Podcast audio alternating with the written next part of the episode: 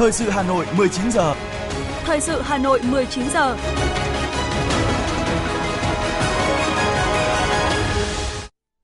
Kính chào quý vị và các bạn. Bây giờ là chương trình thời sự của Đài Phát thanh Truyền hình Hà Nội phát trên sóng phát thanh. Tối nay thứ tư ngày hai mươi mốt tháng sáu năm hai nghìn không trăm hai mươi ba, chương trình có những nội dung chính sau đây.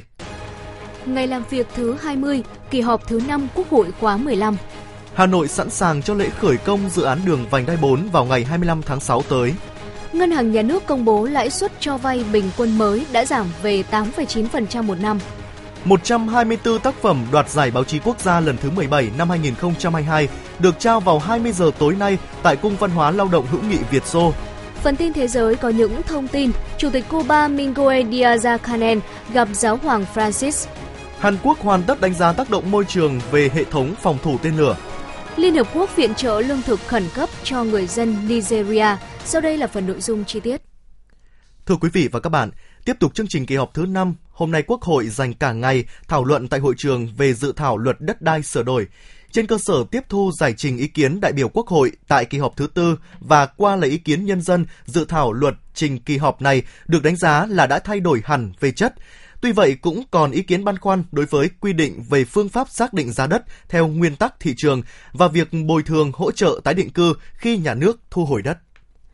Tiếp thu ý kiến đại biểu tại kỳ họp thứ tư và sau khi lấy ý kiến của nhân dân, đến nay dự thảo luật đất đai đã sửa đổi bổ sung thành phương pháp định giá đất theo nguyên tắc thị trường. Tuy nhiên, theo các đại biểu, quy định như dự thảo luật chưa thực sự rõ ràng, chưa đảm bảo thể chế đầy đủ toàn diện theo yêu cầu của nghị quyết số mười tám. Đại biểu Trần Văn Khải, đoàn Hà Nam đề nghị việc xác định giá đất phải hài hòa lợi ích của nhà nước, nhà đầu tư và người dân.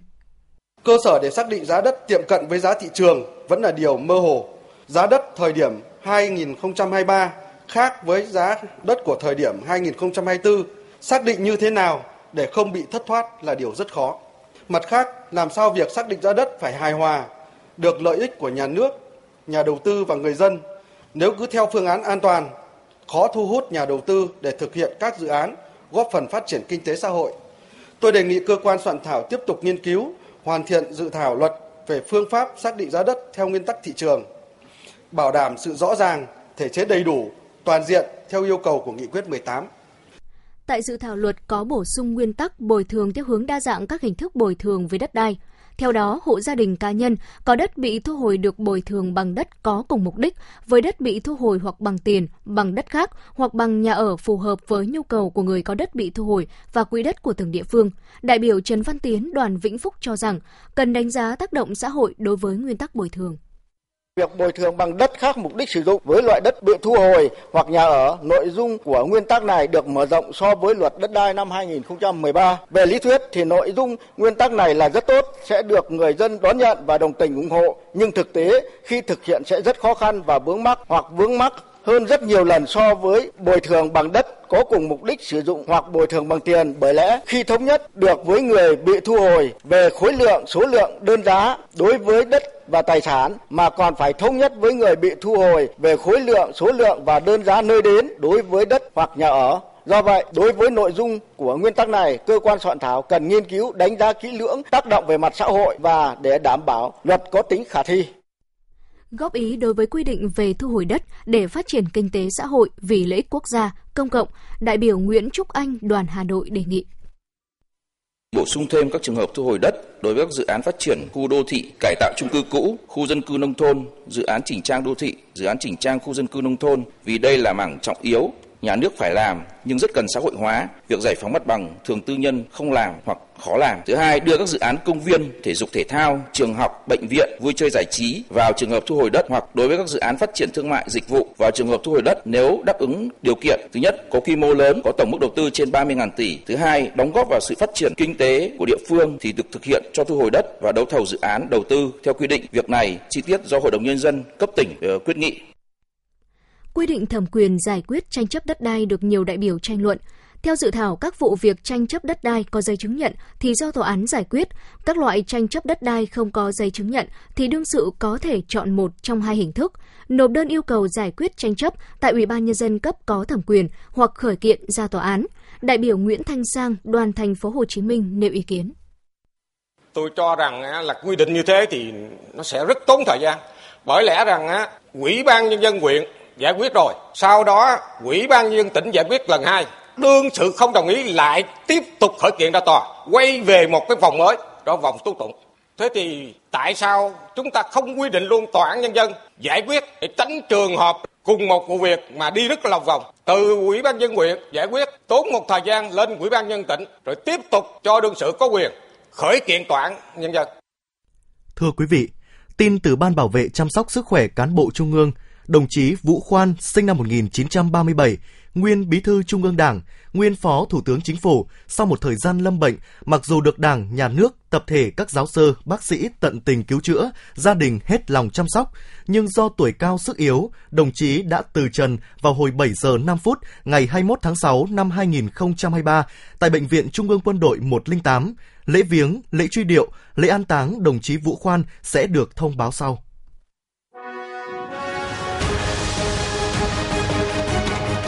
Thời sự Hà Nội, nhanh, chính xác, tương tác cao.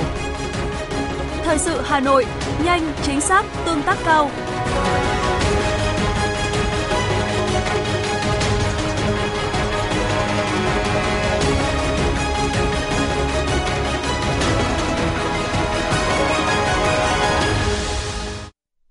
Xin được chuyển sang những thông tin khác. Thưa quý vị, đến thời điểm này, thành phố Hà Nội đang khẩn trương đẩy nhanh tiến độ các dự án thành phần thuộc dự án đầu tư xây dựng đường vành đai bốn, vùng thủ đô Hà Nội, bảo đảm đủ điều kiện sẵn sàng cho lễ khởi công dự án sẽ bắt đầu vào sáu giờ ba mươi phút ngày hai mươi lăm tháng sáu và diễn ra đồng loạt tại bốn vị trí. Ủy ban Nhân dân thành phố Hà Nội giao Sở Giao thông Vận tải tổ chức bàn giao mặt bằng đối với phạm vi do cơ quan này quản lý, chỉ đạo lực lượng thanh tra giao thông phối hợp với cảnh sát giao thông và các đơn vị liên quan thống nhất phương án tổ chức phân luồng, đảm bảo cho giao thông lễ khởi công. Sở Xây dựng phối hợp với Ban Quản lý dự án bàn giao ngay mặt bằng đối với phạm vi do Sở Xây dựng quản lý, chiếu sáng, cây xanh thảm cỏ để phục vụ lễ khởi công và triển khai thi công ngay sau khi khởi công. Công an thành phố Hà Nội phối hợp với Sở Giao thông Vận tải, lực lượng thanh tra giao thông vận tải, Ủy ban Nhân dân các huyện Sóc Sơn, Hoài Đức, Thanh Oai, Thường Tín xây dựng phương án bố trí lực lượng tổ chức phân luồng, đảm bảo trật tự an toàn giao thông trước, trong và sau thời gian tổ chức buổi lễ, đảm bảo an ninh trật tự tại buổi lễ khởi công. Sáng nay tại Hà Nội, Học viện Chính trị Quốc gia Hồ Chí Minh phối hợp với Bộ Văn hóa Thể thao và Du lịch và Bộ Thông tin Truyền thông tổ chức triển lãm Hành trình theo dấu chân Bác Hồ qua sưu tập tem và bưu ảnh. Triển lãm tái hiện sự nghiệp vĩ đại của Bác Hồ qua sáu phần nội dung: quyết tâm tìm đường cứu nước, giải phóng dân tộc, tham gia phong trào cộng sản và công nhân quốc tế, thành lập Đảng Cộng sản Việt Nam và lãnh đạo phong trào cách mạng Việt Nam, khai sinh nước Việt Nam Dân chủ Cộng hòa và lãnh đạo cuộc kháng chiến kiến quốc thắng lợi, lãnh đạo sự nghiệp xây dựng và bảo vệ miền Bắc xã hội chủ nghĩa, đấu tranh giải phóng miền Nam thống nhất Tổ quốc, mãi mãi đi theo con đường của Chủ tịch Hồ Chí Minh vĩ đại. Cũng trong sáng nay tại Hà Nội, Hội Cựu Chiến binh Việt Nam tổ chức lễ ra mắt trang thông tin điện tử tổng hợp Hội Cựu Chiến binh Việt Nam. Trang thông tin điện tử tổng hợp Hội Cựu Chiến binh Việt Nam có tên miền là hội c c b việt nam chấm v n với bảy chuyên mục chính và bốn chuyên mục phụ, được xây dựng trên nền tảng công nghệ tiên tiến với giao diện tương thích với các kích thước màn hình hiển thị khác nhau trên máy tính, máy tính bảng, điện thoại di động với các trình duyệt phổ biến và sử dụng ngôn ngữ tiếng Việt. Trang thông tin cung cấp các văn bản chỉ đạo, điều hành hoạt động của Ban Chấp hành Trung ương Hội tới các tỉnh thành hội và các hội cựu chiến binh, phối hợp tuyên truyền kết quả, kinh nghiệm hoạt động của phong trào thi đua yêu nước của Hội Cựu Chiến binh Việt Nam trên môi trường mạng, phát hiện, biểu dương, lan tỏa sâu rộng gương người tốt việc tốt, các mô hình điển hình tiên tiến, nhân tố mới trong Hội Cựu Chiến binh Việt Nam, đồng thời tuyên truyền nâng cao nhận thức, chấp hành đường lối chủ trương của Đảng, chính sách pháp luật của nhà nước, điều lệ Hội Cựu Chiến binh Việt Nam cho các cấp hội và hội viên. Tối nay ngày hai mươi mốt tháng sáu, lễ trao giải báo chí quốc gia lần thứ mười bảy năm hai nghìn không trăm hai mươi hai được tổ chức tại Cung Văn hóa Lao động Hữu nghị Việt Xô. Năm nay, số lượng tác phẩm gửi về dự giải là một nghìn tám trăm chín mươi tư tác phẩm. Theo đánh giá của Hội đồng giải, các tác phẩm năm nay có chất lượng tốt, bám sát thực tiễn, có tính thời sự cao, đề xuất nhiều giải pháp kiến tạo, cách làm hay, có sức lan tỏa. Chất lượng giải được đánh giá khá đồng đều, khoảng cách giữa báo chí trung ương và địa phương được thu hẹp ở nhiều thể loại. Lễ trao giải báo chí quốc gia lần thứ mười bảy năm hai nghìn không trăm hai mươi hai sẽ được truyền hình trực tiếp vào hai mươi giờ mười phút tối nay trên kênh vê tê vê một. Thưa quý vị, nhân kỷ niệm chín mươi tám năm Ngày Báo chí Cách mạng Việt Nam, Trung tâm Lưu trữ Quốc gia một Cục Văn thư và Lưu trữ Nhà nước Bộ Nội vụ thực hiện triển lãm trực tuyến Báo chí ở Việt Nam trước năm một nghìn chín trăm bốn mươi lăm. Triển lãm giới thiệu khoảng một trăm đầu báo tài liệu, hình ảnh tiêu biểu được lựa chọn từ các khối tài liệu đang bảo quản tại Trung tâm Lưu trữ Quốc gia một, cũng như sưu tầm từ các thư viện cơ sở nghiên cứu trong và ngoài nước về chủ trương của chính quyền, báo chí và hoạt động báo chí thời kỳ thuộc địa. Thông qua các tài liệu trưng bày tại triển lãm trực tuyến, công chúng được chiêm ngưỡng những tài liệu tiêu biểu về buổi bình minh của báo chí Việt Nam, chủ trương của chính quyền thực dân Pháp đương thời, báo chí và hoạt động báo chí thời kỳ thuộc địa, những đầu báo được xuất bản ở Việt Nam vào cuối thế kỷ thứ mười chín và đầu thế kỷ hai mươi. Thưa quý vị và các bạn, hiện nay, Việt Nam đang trong quá trình chuyển đổi số và báo chí cũng không phải là ngoại lệ. Triển khai xây dựng nền báo chí Việt Nam hiện đại, chuyên nghiệp, đa nền tảng, đa phương tiện, phù hợp với xu thế phát triển công nghệ số truyền thông thế giới, đã và đang là yêu cầu cấp thiết, ghi nhận của phóng viên Thanh Duyên. Báo chí Việt Nam đang chịu tác động từ tầm nhìn chuyển đổi số quốc gia với rất nhiều thay đổi về công nghệ làm báo và thay đổi hành vi của độc giả, khán thính giả. Ở thời điểm hiện tại, vai trò của công nghệ là điều không thể phủ nhận. Báo chí không thể phát triển được nếu không có công nghệ song hành. Theo nhà báo Lê Quốc Minh, tổng biên tập báo Nhân dân, Chủ tịch Hội Nhà báo Việt Nam, nhận thức rõ vai trò của việc chuyển đổi số, nhiều cơ quan báo chí đã và đang thực hiện chuyển đổi số mạnh mẽ, mà kết quả đầu tiên là tạo ra được những sản phẩm báo chí đa nền tảng để đáp ứng các phương thức tiếp cận thông tin khác nhau của công chúng. Những thay đổi này được thể hiện rõ nét qua các tác phẩm tham gia Giải báo chí quốc gia lần thứ mười bảy năm nay. Các cái nội dung mà mang tính chất đa phương tiện, đa nền tảng đang được các cơ quan báo chí thể hiện càng ngày càng rõ nét, càng sinh động, được ứng dụng từ những nội dung văn bản, ảnh, video, đồ họa, báo chí dữ liệu càng ngày càng trở nên thuần thục. Đặc biệt là trong việc kết hợp giữa các tác phẩm thuộc loại nhiều nền tảng khác nhau thì các cơ quan báo chí đã rất là mạnh dạn. Những cái nội dung trên báo in cũng được triển khai trên báo điện tử với cái cách thức mở rộng hơn, sáng tạo hơn, không chỉ còn là một phiên bản của báo in như trước kia nữa. Chuyển đổi số có nhiều yếu tố, nhưng lãnh đạo các cơ quan báo chí am hiểu về chuyển đổi số sẽ giúp quá trình này diễn ra nhanh chóng và thành công hơn. Bên cạnh đó, các tòa soạn cần đào tạo một đội ngũ nhân lực có khả năng sử dụng thành thạo các công cụ digital, cũng như tạo ra môi trường để phóng viên phát triển sáng tạo, thực hiện đúng chiến lược mà cơ quan mong muốn. Đáng chú ý, chuyển đổi số không phải khi đạt được một chu kỳ sẽ dừng lại, mà phải liên tục đổi mới không ngừng. Các cơ quan báo chí cần phải nghiên cứu thật kỹ và đi theo con đường chuyển đổi số, nhưng cũng phải làm rất bài bản, đặt ra được những chiến lược riêng cho từng đơn vị. Nhà báo Lê Xuân Trung, Phó Tổng biên tập báo Tuổi Trẻ và nhà báo Đỗ Thanh Hải, Phó Tổng giám đốc Đài Truyền hình Việt Nam cho rằng, chuyển đổi số trong báo chí là phải giải được bài toán đến với độc giả, khán thính giả bằng cách nào. Bạn đọc ở đâu thì báo chí ở đó. Và khi bạn đọc lên mạng, đặc biệt là trong đại dịch covid mười chín vừa qua, bạn đọc lên mạng, sống toàn bộ trên mạng, thì báo chí phải lên mạng. Và báo chí muốn lên mạng á, thì báo chí phải chuyển đổi số. Báo giấy ngày xưa còn làm thủ công được, và mức độ số hóa về dữ liệu cũng như số hóa về quy trình nó không đòi hỏi như là báo điện tử và mạng xã hội hiện nay, thì báo chí phải chuyển đổi số. vê tê vê xác định mình luôn luôn lấy thế mạnh là nội dung, và những luồng thông tin dòng chảy về tin tức, rồi những chương trình hấp dẫn phải là những nội dung mà gây được ảnh hưởng xã hội, lan tỏa được những điều tốt đẹp, những cái hay, dẹp được những cái xấu. Vì thế nên đối với chúng tôi thì tập trung vào sản xuất nội dung vẫn phải là thế mạnh. Tuy nhiên từ nội dung đó thì cái việc mà mình phải phân phối nội dung, cách thức của mình để làm sao có thể phù hợp với nhiều nền tảng, phù hợp với sự chuyển dịch thói quen của công chúng. Theo nhà báo Phạm Mạnh Hùng, Phó Tổng Giám đốc Đài Tiếng Nói Việt Nam, tất cả các cơ quan báo chí hiện nay không thể đứng ngoài xu thế chuyển đổi số, bởi ở bất cứ đâu có thiết bị thông minh cầm tay, có kết nối Internet thì ở đó có công chúng số. Bởi hiện nay, công chúng chủ động tiếp cận thông tin, chứ không còn bị động như cách tiếp cận thông tin trên những nền tảng truyền phát truyền thống như trước đây. Môi trường số và những sản phẩm báo chí số ấy, nó sẽ giúp phân biệt những cơ quan báo chí chuyên nghiệp với những cái người sản xuất nội dung không chuyên, và nó sẽ tạo ra là cái ưu thế cho cái sự phát triển. Nhiều đơn vị của đài đã chủ động nắm bắt được cái xu thế này và phân phối được nhiều nội dung trên nền tảng số. Còn theo nhà báo Hồ Quang Lợi, nguyên Phó Chủ tịch Hội Nhà báo Việt Nam cho biết, dù đang trong kỷ nguyên số, các tòa soạn vẫn phải luôn ghi nhớ những giá trị cơ bản của báo chí, đó là tin cậy, chính xác, công bằng và cân bằng trong mỗi bài viết, là những giá trị vô cùng quan trọng để khẳng định vai trò và vị thế của mình. Chúng ta phải đổi mới, chúng ta phải sáng tạo và chúng ta phải sử dụng được các công nghệ mới, các nền tảng công nghệ mới thì chúng ta mới truyền tỏa được những thông tin chính xác, tin cậy và có tính định hướng cao. Cái này tôi thấy là một trong những cái đòi hỏi có thể nói rất nóng bỏng đối với các cơ quan báo chí, với đối với từng nhà báo ngày hôm nay. Chúng ta không thể nào làm báo chỉ với các phương thức truyền thống. Chúng ta chắc chắn là sẽ bị mạng xã hội vượt qua. Nhưng mà tôi xin nhấn mạnh rằng chúng ta sẽ vượt trội mạng xã hội bằng độ tin cậy và tính thuyết phục của báo chí. Và độ tin cậy, tính thuyết phục của báo chí chính là con đường sống của báo chí trong thời đại truyền thông kỹ thuật số. Trong công cuộc chuyển đổi số hiện nay, các cơ quan báo chí đã cung cấp được những sản phẩm báo chí đa nền tảng, phần nào đáp ứng được nhu cầu nghe, xem, đọc của công chúng. Tuy vậy, bên cạnh việc đầu tư hạ tầng công nghệ thì điều quan trọng nhất đó là xây dựng và đào tạo được một đội ngũ nhân lực chất lượng cao, chuyên nghiệp, có thể tận dụng được các lợi thế của công nghệ để sản xuất các nội dung có chất lượng, trở thành dòng thông tin chủ lưu quan trọng nhất, tin cậy nhất đối với công chúng.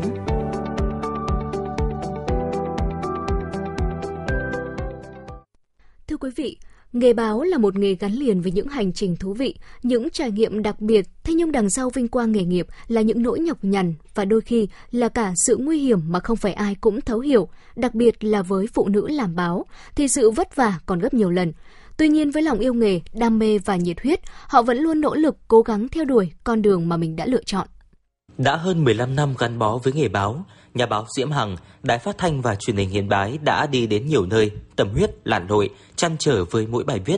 Vì thế mà chị có rất nhiều những tác phẩm mang hiệu ứng xã hội tích cực. Tuy nhiên, bên cạnh là một nhà báo, thì chị cũng là một người vợ, người mẹ. Vì thế mà công việc hàng ngày cũng gặp không ít những khó khăn, vất vả, đôi khi là cả sự hy sinh. Nhà báo Diễm Hằng chia sẻ. À, nghề báo thì đã là một nghề tương đối vất vả, và với những người mà phụ nữ làm báo thì à, cái cái cái nỗi vất vả đó nó nhân lên gấp nhiều lần. À, thế tuy nhiên với những người mà thực sự đam mê, tâm huyết với nghề thì mình nghĩ rằng tất cả những vất vả đó nó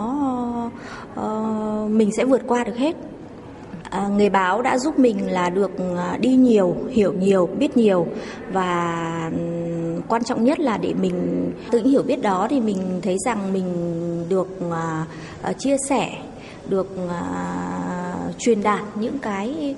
thông tin, những cái định hướng đến với uh, các cái tầng lớp nhân dân. Cũng là nhà báo nữ, tuy chỉ gắn bó với nghề được hai năm, chị Phan Thị Thu hiện đang công tác tại Đài Phát thanh và Truyền hình Hưng Yên đã có nhiều bài viết để lại dấu ấn đối với độc giả. Mặc dù là phái yếu, nhưng với chị Thu thì sự nỗ lực, cố gắng và đam mê sẽ chính là động lực để có thể vượt qua mọi khó khăn. Phóng viên Phan Thu tâm sự. Cũng là một người mới bước chân vào nghề thôi, nhưng mà cái trải nghiệm trong nghề làm báo thì tôi cũng đã nhận thấy được khá nhiều những cái khó khăn của một người phụ nữ khi mà làm công việc này. Đó là uh, cái thời gian làm việc ấy thì sẽ sẽ bị áp lực hơn rất là nhiều so với những công việc khác, bởi vì sẽ phải chạy theo sản phẩm, làm theo tin bài, cho nên là nhiều khi là không có những thời gian dành cho con cái hay là công việc cá nhân của mình. Tuy nhiên thì cũng tôi cũng tự nhận thức được là cái trách nhiệm công việc cũng như phải cân đối với việc gia đình, cho nên là à, tôi cũng đang luôn nỗ lực cố gắng để làm sao có thể hài hòa. Nhưng thực sự với những một người phụ nữ mà theo đuổi được nghề báo phải là một người thực sự đam mê thì mới có thể theo đuổi được cái công việc này. Bên cạnh là việc là người có kỹ năng, thì đấy là cái điều mà hai yếu tố mà cần phải kết hợp để làm sao có thể theo đuổi ngành báo được lâu hơn và cống hiến được cho sự nghiệp những tác phẩm mà có ý nghĩa. Với những nữ nhà báo, nữ phóng viên, họ không chỉ mang cây bút của mình làm đẹp cho xã hội mà còn phải làm tròn bổn phận của người vợ, người mẹ. Bởi vậy mới nói rằng tình yêu với nghề là thứ duy nhất giúp họ có thể gắn bó được với công việc này. Với sự hy sinh thầm lặng này, thạc sĩ Đặng Thị Huệ, nguyên phó trưởng ban dân tộc vê o vê bốn Đài Tiếng nói Việt Nam, gắn bó với nghề báo nghỉ hưu, giờ lại là người truyền lửa cho những người làm nghề báo. Bà luôn tâm niệm, làm việc gì cũng vậy, chỉ cần làm hết sức mình, làm với tình yêu thì mọi khó khăn sẽ tan biến. Với bà thì gắn bó với nghề báo là một trải nghiệm và bước ngoặt làm thay đổi con người mình. Thực ra thì uh, mình cảm giác là mình hợp với cái nghề báo, nghề làm truyền thông, uh, vì là thì mình khá là nhút nhát. Nếu như không đi làm báo thì mình vẫn là một người mà giao tiếp kém. Nhưng mà nghề báo đã làm thay đổi mình. Nghề báo đã làm cho mình uh, linh hoạt hơn, uh, biết giao tiếp hơn, và cho mình biết nhiều điều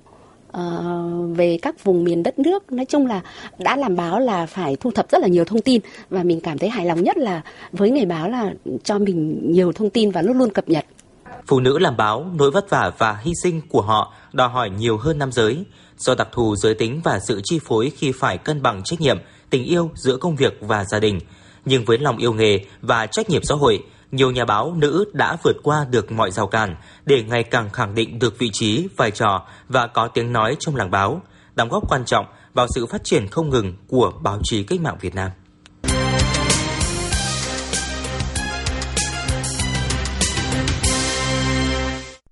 Xin được chuyển sang những thông tin khác. Thưa quý vị, sau bốn lần giảm lãi suất điều hành của Ngân hàng Nhà nước từ đầu năm đến nay, thì mặt bằng lãi suất cả tiền gửi và cho vay đã giảm dần. Mức lãi suất tám phẩy chín phần trăm một năm cho vay bình quân mới này đã giảm khoảng một phần trăm so với năm ngoái. Thông tin này được Ngân hàng Nhà nước công bố trong buổi họp báo vào sáng ngày hôm nay. Lãi suất các khoản tiền gửi bình quân mới của các ngân hàng thương mại cũng đã giảm về không phẩy bảy phần trăm, về mức khoảng năm phẩy tám phần trăm một năm. Để giảm sâu hơn nữa mặt bằng lãi suất cần phải có độ trễ về mặt chính sách, bởi vì các ngân hàng thương mại hiện vẫn phải trả lãi cao cho các khoản tiền gửi chưa đến hạn.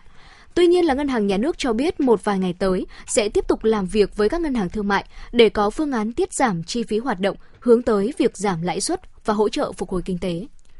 Thưa quý vị, sáng nay phiên chợ nông sản đặc sản vùng miền với chủ đề tuần lễ quảng bá trà và các sản phẩm trái cây nhiệt đới do Trung tâm Xúc tiến Thương mại Bộ Nông nghiệp và Phát triển Nông thôn phối hợp với các địa phương tổ chức đã chính thức khai mạc tại khu hội chợ triển lãm giao dịch kinh tế và thương mại số bốn trăm tám mươi chín đường Hoàng Quốc Việt, Hà Nội. Với quy mô trên sáu mươi gian hàng của các hợp tác xã doanh nghiệp, hội nông dân đến từ các tỉnh thành như Hà Nội, Hưng Yên, Thanh Hóa, Lào Cai, Thái Nguyên, Bắc Giang, Đắk Lắk, Kon Tum, Bắc Cạn, Tuyên Quang, Cao Bằng đã mang đến phiên chợ nhiều mặt hàng nông sản nổi tiếng gắn với các vùng địa lý như hành tỏi, Lý Sơn, tương ớt, mường khương, gạo xéng cù, Lào Cai, thạch đen, bánh khẩu sli, Cao Bằng. Liên Bộ Tài chính Công Thương vừa thực hiện điều chỉnh giá bán lẻ xăng dầu, bắt đầu áp dụng từ mười lăm giờ chiều ngày hôm nay. Theo đó, giá xăng e năm RON chín mươi hai và xăng RON chín mươi lăm giữ nguyên so với hiện hành, lần lượt không cao hơn hai mươi nghìn tám trăm bảy mươi tám đồng một lít và hai mươi hai nghìn không trăm mười lăm đồng một lít. Trong khi đó, giá dầu diesel tăng một trăm bốn mươi sáu đồng một lít so với mức bán lẻ hiện hành, không cao hơn mười tám nghìn một trăm bảy mươi tư đồng một lít. Dầu hỏa tăng một trăm ba mươi ba đồng một lít, không cao hơn mười bảy nghìn chín trăm năm mươi sáu đồng một lít. Và giá dầu mazut giảm một trăm ba mươi hai đồng một kg, không cao hơn mười bốn nghìn năm trăm tám mươi bảy đồng một kg. Với mong muốn tôn vinh truyền thống văn hóa của dân tộc, phát huy giá trị văn hóa cung đình Thăng Long, sáng nay, Trung tâm Bảo tồn Di sản Thăng Long Hà Nội đã khai mạc chương trình Tết Đoan Ngọ Thăng Long xưa với nhiều điểm mới mang đậm dấu ấn Tết Đoan Ngọ cung đình. Các nghi lễ của Hoàng Cung trong ngày Tết Đoan Ngọ thời Lê lần đầu tiên được trung tâm trưng bày diễn giải có hệ thống sinh động và chân thực thông qua hệ thống pano, tranh vẽ, đặc biệt là phỏng dựng không gian cung đình thiên tử ngự trên ngai rồng thiết triều, đề thơ lên quạt và truyền ban thưởng quạt cho các quan. Ban tổ chức còn tái hiện lại nghi lễ tiến phẩm dâng hương lên các vị tiên đế. Cùng với đó, nghi lễ ban quạt vẫn được trung tâm duy trì tái hiện. Khu trưng bày Tết Đoan Ngọ còn giới thiệu những phong tục độc đáo của người dân kinh thành Thăng Long xưa như tục đeo túi thơm, buộc chỉ ngũ sắc, bôi hùng hoàng cho trẻ em, tục hái lá thuốc vào giờ ngọ, tục kết ngải hình con giáp. Tin từ Thanh tra Sở Giao thông Vận tải Hà Nội, trong sáu tháng năm nay, lực lượng này đã kiểm tra lập biên bản vi phạm hành chính bảy nghìn bảy trăm ba mươi sáu trường hợp, xử phạt gần hai mươi tám phẩy năm tỷ đồng, tạm giữ chín mươi tư phương tiện, tước quyền sử dụng giấy phép lái xe có thời hạn tám trăm hai mươi lăm trường hợp, tước tem kiểm định an toàn kỹ thuật và bảo vệ môi trường mười lăm xe ô tô tải, tước phù hiệu xe ba trăm trường hợp. So với cùng kỳ của năm ngoái, số vụ lập biên bản vi phạm hành chính tăng hai trăm lẻ bốn vụ, tương đương với ba phẩy hai mươi lăm phần trăm. Số tiền xử phạt tăng hơn sáu phẩy ba mươi bảy tỷ đồng, tương đương với ba mươi bảy phẩy bảy mươi lăm phần trăm. Đối với lĩnh vực vận tải hàng hóa đã kiểm tra, lập biên bản vi phạm hành chính ba nghìn một trăm ba mươi tư trường hợp, số tiền xử phạt vi phạm hành chính là mười bảy phẩy bốn mươi sáu tỷ đồng, tạm giữ bốn mươi tư phương tiện, tước quyền sử dụng giấy phép lái xe có thời hạn năm trăm trường hợp, tước tem kiểm định an toàn kỹ thuật và bảo vệ môi trường mười lăm xe ô tô tải.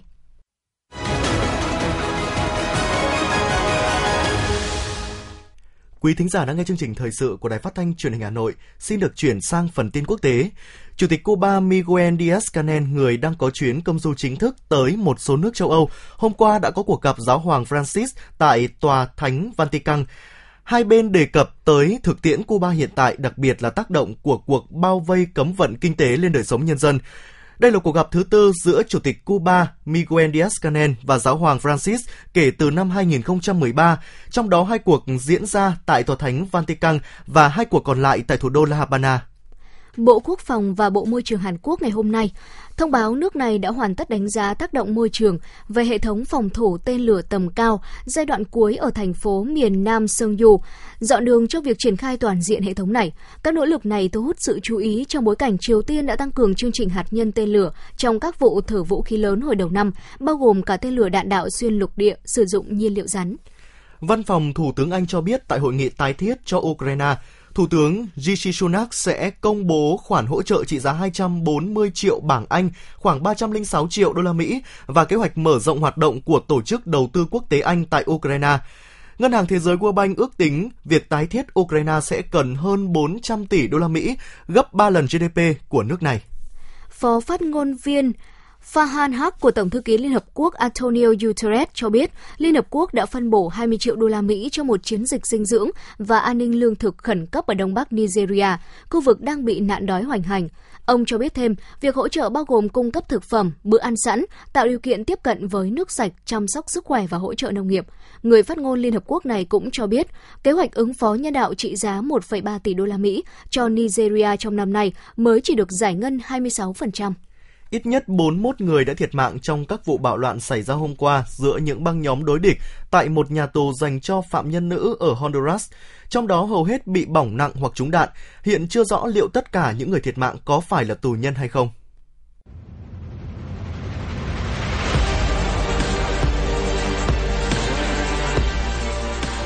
Bản tin thể thao. Bản tin thể thao.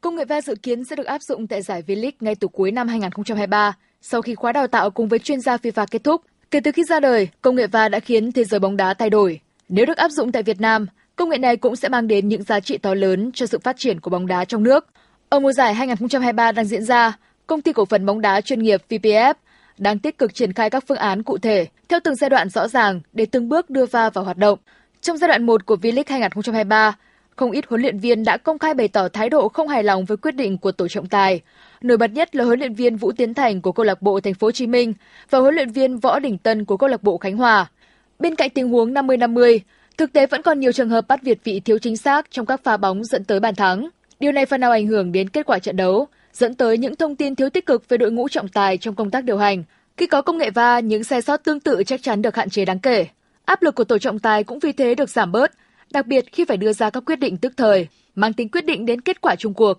Nhờ đó chất lượng các trận đấu được nâng cao và cải thiện hình ảnh toàn giải V-League.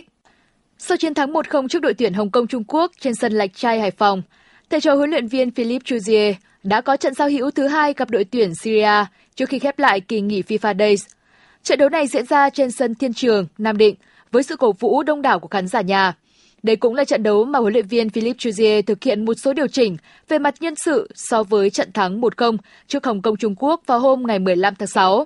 Hiệp đầu tiên chứng kiến sự lấn lướt của đội tuyển Việt Nam khi các chiến binh sao vàng hoàn toàn nắm giữ thế trận và tạo ra nhiều cơ hội nguy hiểm. Tiếc rằng bốn mươi lăm phút khép lại, bàn thắng vẫn chưa đến. Chỉ ngay đầu hiệp hai, huấn luyện viên Troussier quyết định tăng cường cho mặt trận tấn công khi tung tiền đạo Nguyễn Tuấn Hải vào sân và đã đem lại hiệu quả. Phút bốn mươi chín, cú dứt điểm chìm và hiểm hóc của tiền đạo này hoàn toàn đánh bại thủ môn Ibrahim Anma, mở tỷ số trận đấu. Khoảng thời gian sau đó, các cầu thủ Việt Nam vẫn kiểm soát hầu hết bóng trên sân. Một số cơ hội đã được tạo ra nhưng không thể chuyển hóa thành bàn thắng. Trong khi đó, Syria tỏ ra thiếu sắc bén trong những đường tấn công. Tỷ số một không được bảo toàn đến hết trận đấu. Đây cũng là chiến thắng thứ hai trong dịp giao hữu của huấn luyện viên Troussier khi cầm quân ở cấp độ đội tuyển quốc gia. Trước một u mười bảy Nhật Bản vượt trội về mọi mặt, u mười bảy Việt Nam đã gặp quá nhiều khó khăn ở lượt trận thứ hai của bảng D vòng chung kết u mười bảy châu Á hai không hai ba. So với trận giao quân gặp u mười bảy Ấn Độ, u mười bảy Việt Nam có hai sự thay đổi trong đội hình xuất phát khi chạm trán u mười bảy Nhật Bản. Theo đó, Huỳnh Triệu nhường chỗ cho Hoàng Nam, còn Lê Phát đá thay Thiên Phú. u mười bảy Nhật Bản là đối thủ rất mạnh, ứng cử viên hàng đầu cho chức vô địch nên u mười bảy Việt Nam bị đánh giá thấp hơn so với đối thủ. Khi triển khai lối chơi phòng ngự phản công, u mười bảy Việt Nam đã sớm phải nhận bàn thua trong một tình huống tấn công từ cánh phải ở phút thứ hai. Michiwaki dễ dàng bật cao đánh đầu khi bàn thắng cho u mười bảy Nhật Bản. Có bàn thắng sớm giúp các cầu thủ Nhật Bản chơi bóng với tâm thế thoải mái. Trong khi đó, u mười bảy Việt Nam phải dồn lên để hy vọng tìm kiếm bàn gỡ.